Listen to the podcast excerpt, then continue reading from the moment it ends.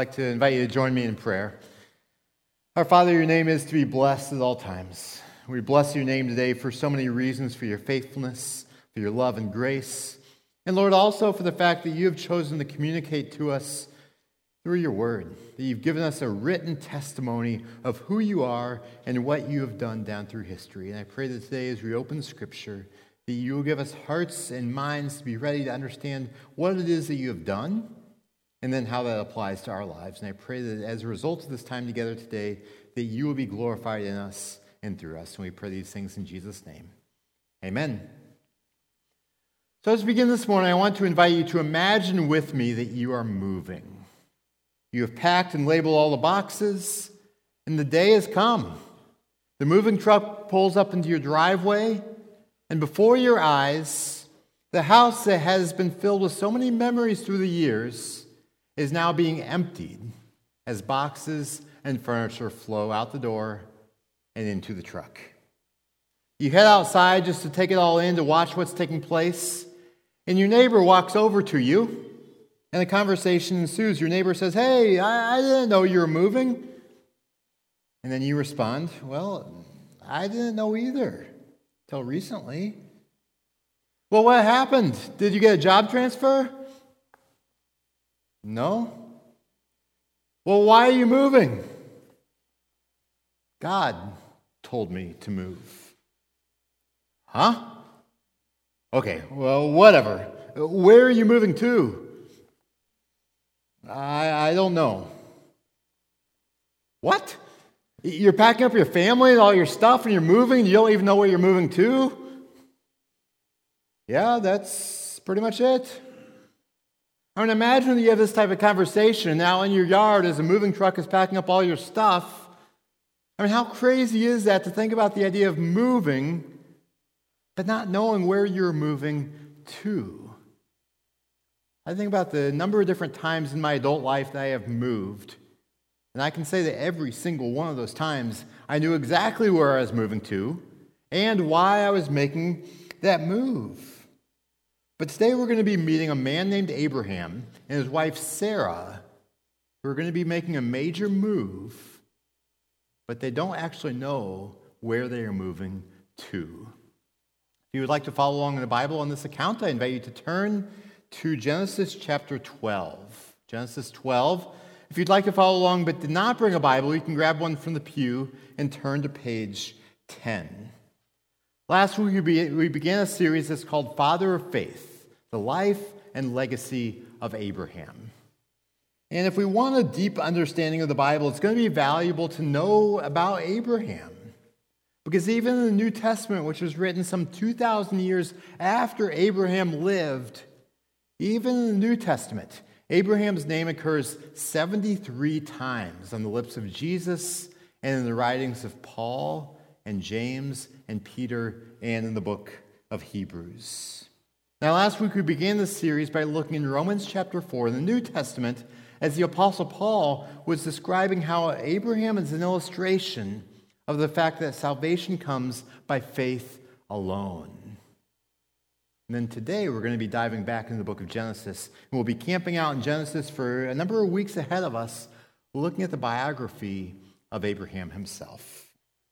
So we're actually today going to be starting just a little bit before Genesis 12, but it's probably on the same page as where you turn in your Bibles to Genesis 12. We're going to begin reading Genesis 11, verse 27, so I invite you to follow along as I start there.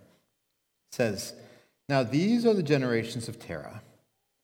Terah fathered Abram, Nahor, and Haran, and Haran fathered Lot.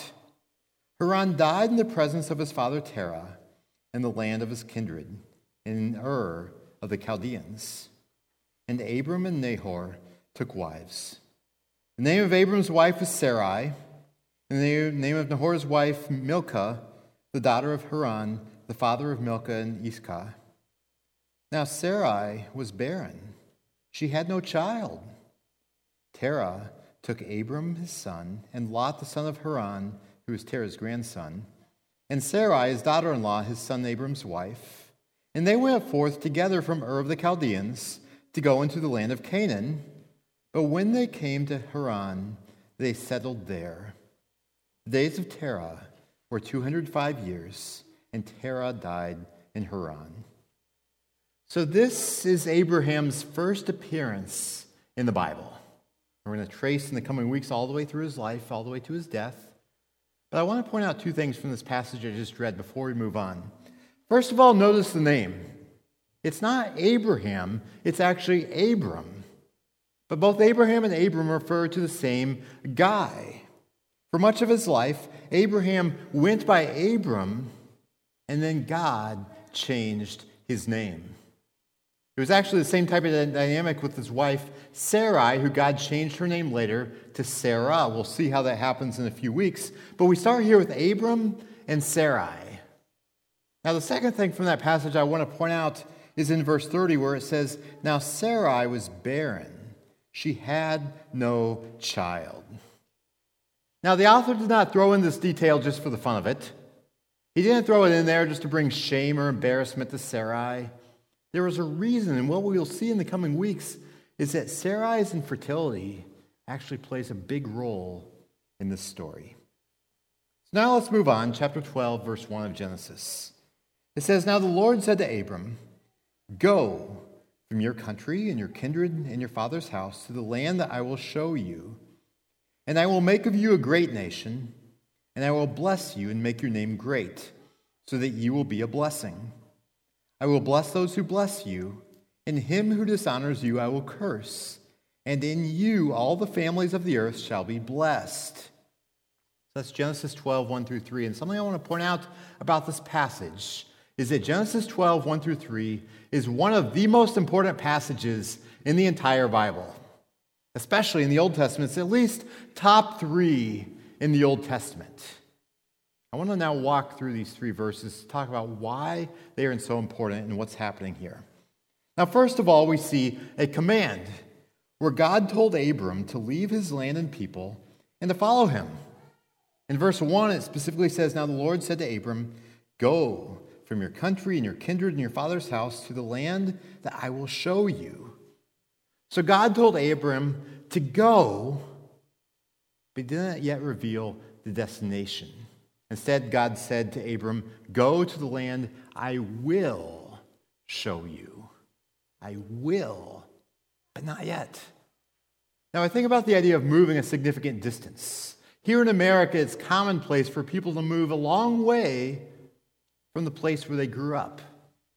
In fact, with the benefit of cars and the benefit of highways, we can travel in less than a day. The same distance that it would have taken Abraham a month or more to travel. I mean, that's how far technology has come that has allowed us to travel so much easier. Today, when we move a long distance, we don't necessarily cut ties with prior relationships. We have telephones, we have email, we have texting, we have social media to stay in contact even over a tremendous distance. Back then, if they were to make a major move, it would basically be cutting ties with most, if not all, of their prior relationships. So God was calling Abram to a radical move. But God also made promises to Abram. And promise one that we see here is that God would make Abram's descendants into a great nation. In verse 2, God said, I will make of you a great nation. And this is really a wild thing because Abram is just a normal guy. God said, I will make you into a great nation. Not just that you will have a big family, not just that you will have a tribe coming from your line, but that you will be a nation and, in fact, a great nation. And for this to happen, Abram was going to need descendants. But do you remember Genesis 11, verse 30?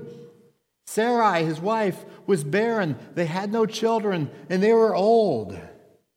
But God had made a promise that he would make Abram's descendants into a great nation.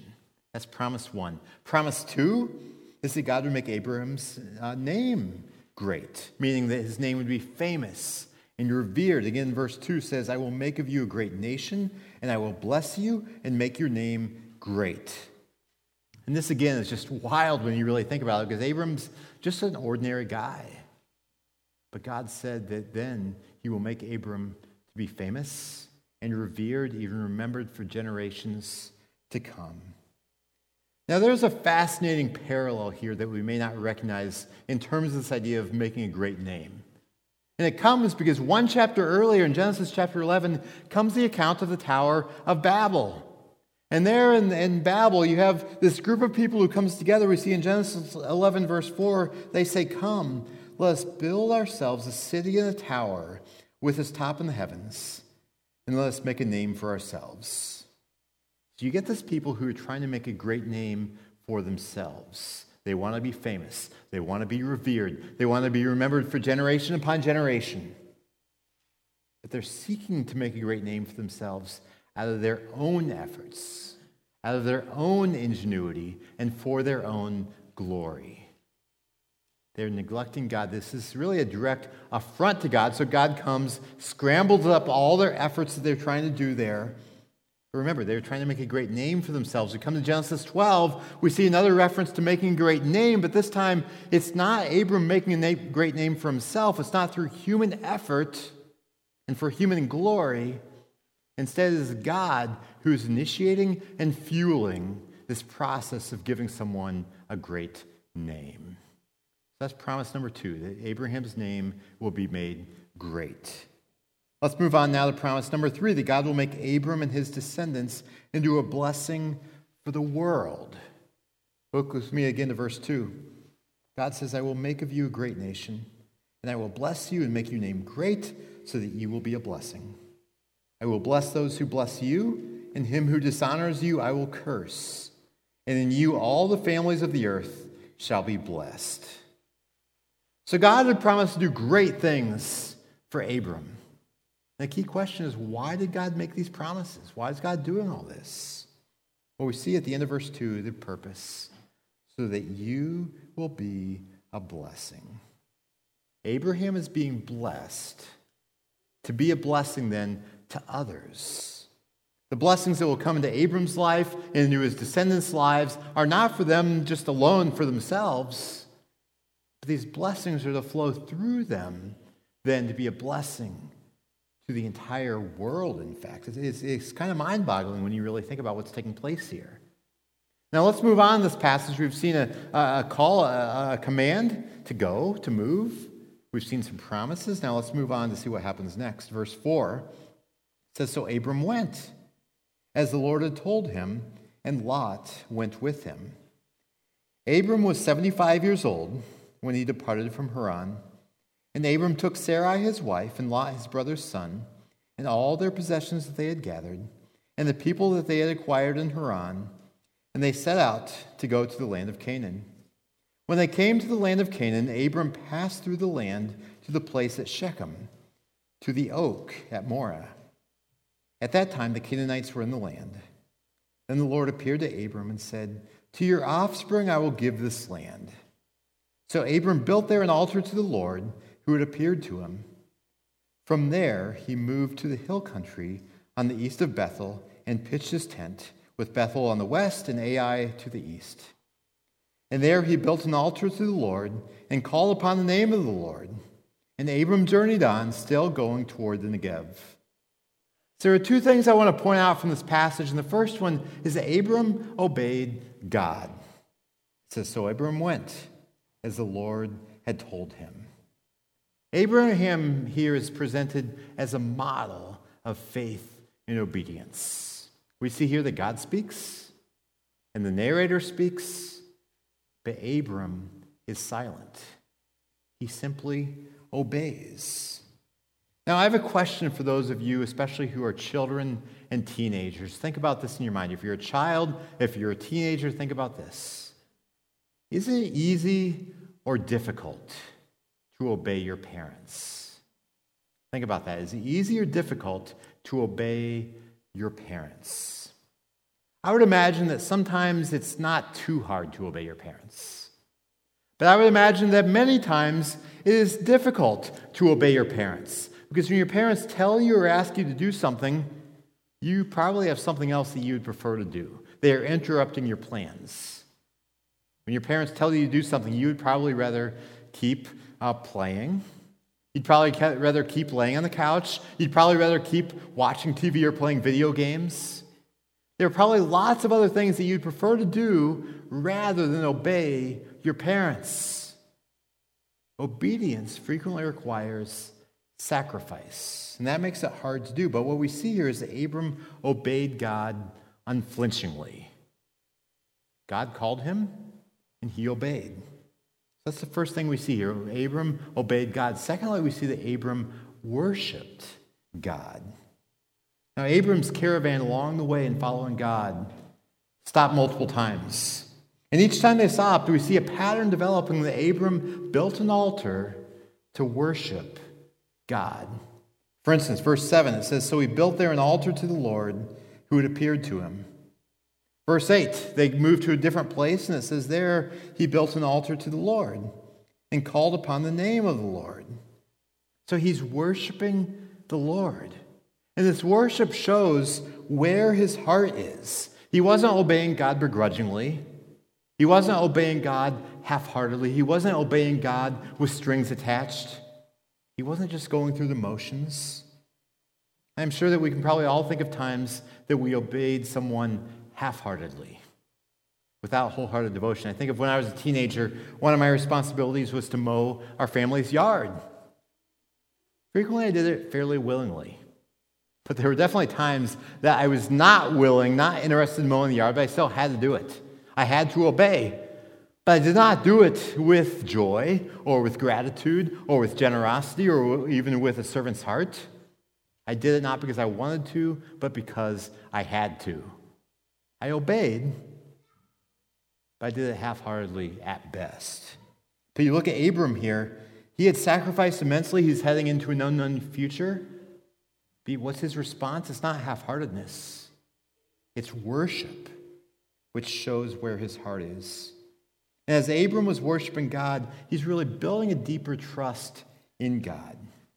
Because, you know, when you move to some new place, it can be lonely, it can be daunting. I think, for instance, of two big moves I've made as an adult. One was eight hours from home, the second move was 12 hours from my home where I grew up and from my family. Eight hours and 12 hours. Each of those moves, I experienced some loneliness. It was kind of daunting. I remember the first time I moved eight hours from home for my last two years of college. And, and I, I had, had, an apartment off campus by myself. I remember the day that my parents, they'd moved me in, they went back home. I sat at my kitchen table that night in my apartment, just with tears flowing down my face. Just this deep sense of loneliness, of isolation, of wondering if I had made a mistake. As I sat there at that kitchen table in tears, I remembered that God's the same here in Minnesota as he was in Missouri. And, and in that time, as I remember that reality, it moved me to a place of worship there at my kitchen table with tears rolling down my face. I remembered God is the same. And it became a place of worship and renewing my trust in God. And that changed my whole outlook on what was taking place there. I think similarly, a few years later, I moved to Fargo, North Dakota for campus ministry. Now, I'd gotten to know a handful of people there, but I remember in my first weeks, I was on campus one day, and I was just feeling this overwhelming sense of newness and of just the loneliness still of, of being in this new place, of not knowing many people, not knowing exactly what to do next. I remember going into this vacant lounge in one of the dorms there, and just again, probably a few tears coming down my face.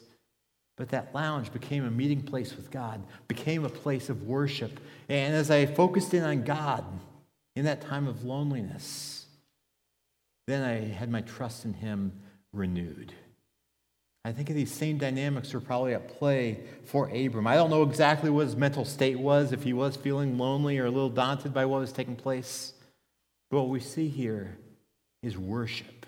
And worship would have been building his trust in God. And what's happening here in Genesis chapter 12 is that Abram is beginning to develop a relationship with God.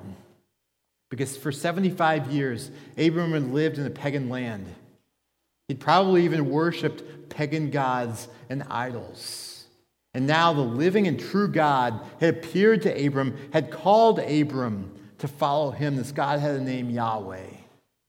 We actually have the name Yahweh in our Bibles, not written out as Yahweh, but typically it's translated as the term Lord in all caps. Whenever you see the name Lord in all caps in the Old Testament, it's the name Yahweh. And we can see Abram as he's worshiping Yahweh, as he's following Yahweh. We can see right before our eyes his relationship with Yahweh growing. Now, there are many different applications we could take from this passage. I think, for instance, we could apply this passage in the direction of that we are blessed to be a blessing, of a recognition that every single resource that we have, whether it's our money or our, our time or our skills and talents, that God entrusts these to us, not just to bless ourselves, but so that He can bless others through us as we share our resources and talents generously. We could apply the passage in that way. We could also apply the passage in, in terms of identity. Are we trying to build a good name for ourselves through our own efforts and for our own glory? Or are we looking to God to establish our sense of identity? We could learn a lot from this passage about the value of obeying God and worshiping God. But if I were to pick out one main application point for our lives, I would point to the importance of surrendering to God. Surrendering to God makes us ready for Him to work in us and through us. I mean, look at Abram. I mean, he was willing to surrender everything to God, to hold it all with an open hand, to release the steering wheel of his life, to say to God, Not my will, but yours be done. I will follow God wherever you lead. He was willing to do that. And God did great things in him and through him.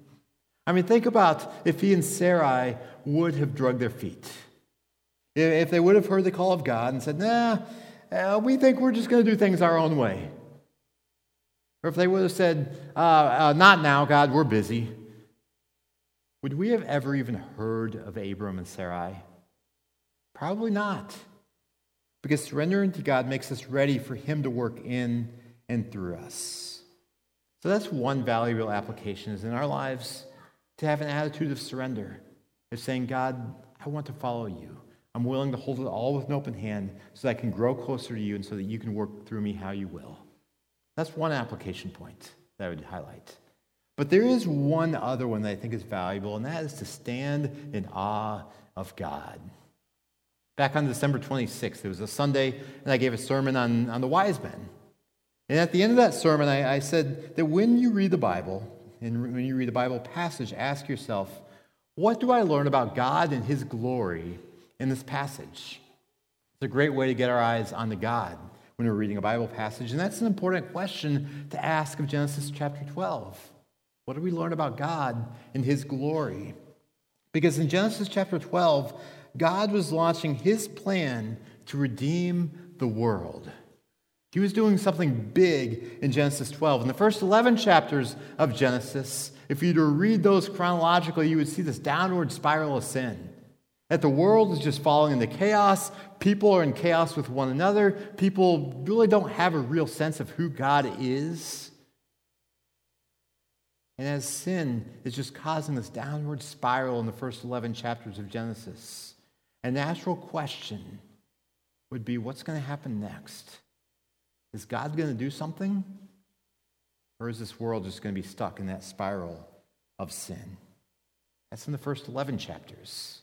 And then comes chapter 12 of Genesis. When God chooses a no name couple who is old and childless, he chooses them to launch his plan of redemption. God had made these promises to Abram, and he fulfilled every single one of them. God gave Abram and Sarai so many descendants that they really did become a great nation. We know that nation as Israel, God's chosen people. Through Abram's descendants, God revealed himself to the world. Through Abram's descendants, God gave his law to reveal God's ways. Through Abram's descendants came the prophets, who are God's mouthpiece to the world. Scripture was written by Abram's descendants. And the climax of it all was that God's own son entered the world through Abram's descendants. In Genesis chapter 12, God promised Abram, In you all the families of the earth shall be blessed. It's talking about people of all nations. Listen to the fulfillment of this through Jesus. When Jesus was born, as a descendant of Abram, an angel appeared to some shepherds and said, I bring you good news of great joy that will be for whom? All the people. For unto you is born this day in the city of David a Savior, who is Christ the Lord. When Jesus grew up, he died on the cross to pay for the sins of the world. Just before Jesus ascended into heaven, he gave a commission to his followers, saying to them, Go and make disciples of all nations. And then we see in uh, Revelation chapter 7, verse 9, we see a glimpse of heaven when people from every nation, tribe, people, and language are gathered around the throne of God, worshiping him through Jesus. And all this launched back in Genesis chapter 12. It can all be traced to Genesis 12. Genesis 12 really serves as a fountainhead for everything that comes through the rest of the Bible. This is why I said earlier that Genesis chapter 12 truly is one of the very most important passages in the entire Bible, because pretty much the whole thing after Genesis 12 can be traced back to Genesis chapter 12. It all started with one man and one woman who were surrendered to God, ready to be used by Him. But the true hero of the story is not Abram, and it's not Sarai, it's God. Because, in fact, the biography of Abram is actually a biography of what God has done to launch his plan of redemption in this world. A plan that would center on Jesus, a plan that would culminate in the new heavens and the new earth, and a plan that was launched through Abram and Sarai. I mean, it's astounding and captivating, isn't it? We'll continue the story next week. Let's pray. Our Father, we thank you that you're a God who redeems, a God who did not abandon us in our sin, whether personally or as a human race, but that you set forth a plan of redemption that ultimately reached its pinnacle in Jesus, but started long, long before. And Lord, I pray that you will deepen our trust in you, that you will deepen our understanding of, of how you've worked down through history, of your faithfulness, and that when we face times of loneliness and uncertainty in our lives, when you call us in a direction that may be a little bit challenging, a little bit anxiety ridden, may not make sense in light of the way the world works, we thank you, Lord, that we can trust you. I pray that you will bolster our faith so that we will be ready to surrender you in all things. And we thank you, Lord that even though we face trials and challenges in this broken world, that you have won the ultimate victory through Jesus and his life, death, and resurrection. Lord, I pray that each one of us be trusting in him because you alone, Lord, provide hope. We pray these things in Jesus' name. Amen.